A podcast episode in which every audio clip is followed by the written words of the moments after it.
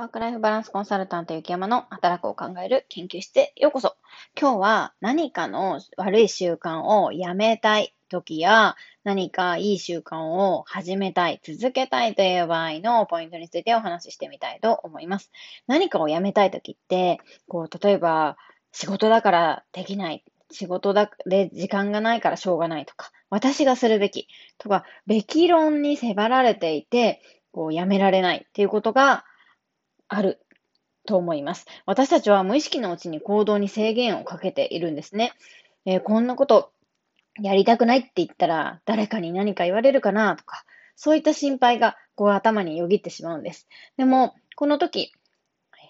べき論が頭に浮かんでしまう。そんなあなたは、ぜひ紙に書き出してみるということをやってみてください。もし、そのやめたいことを書き出すんですが、書き出してみるときには、こう、誰かに何か言われるかなとかっていう心配は一旦置いておいて、えー、この紙の上には自分に正直にやりたくないことはやりたくないっていうふうにとりあえずまず書いてみましょう。はい。ただですね、あの、よくあるのがやめたいことの第一位にスマホの時間っていうのありますよね。で、これ解決策なかなか見つけるの難しかったりするんですけども、こう何か調べようと思ってスマホスマホ開いても気づいたら SNS 開いちゃってたとか、そして時間があっという間に過ぎてたっていうのはあるあるかなと思います。で、この他にも家事を効率化したいとか、苦手な仕事を減らしたい、こう、ダラダラした時間を減らしたい。こうイライラを減らしたい、隙間時間有効活用したい、こういったお困りごとたくさんあると思います。これ、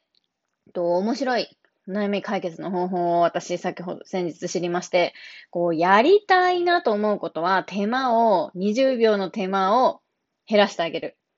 やめたいなと思うことには、20秒それをやるためのハードルを作る。やるのが、に手間を作る。っていうのを、メンタリストの DAIGO さんかなが、えー、おっしゃってました。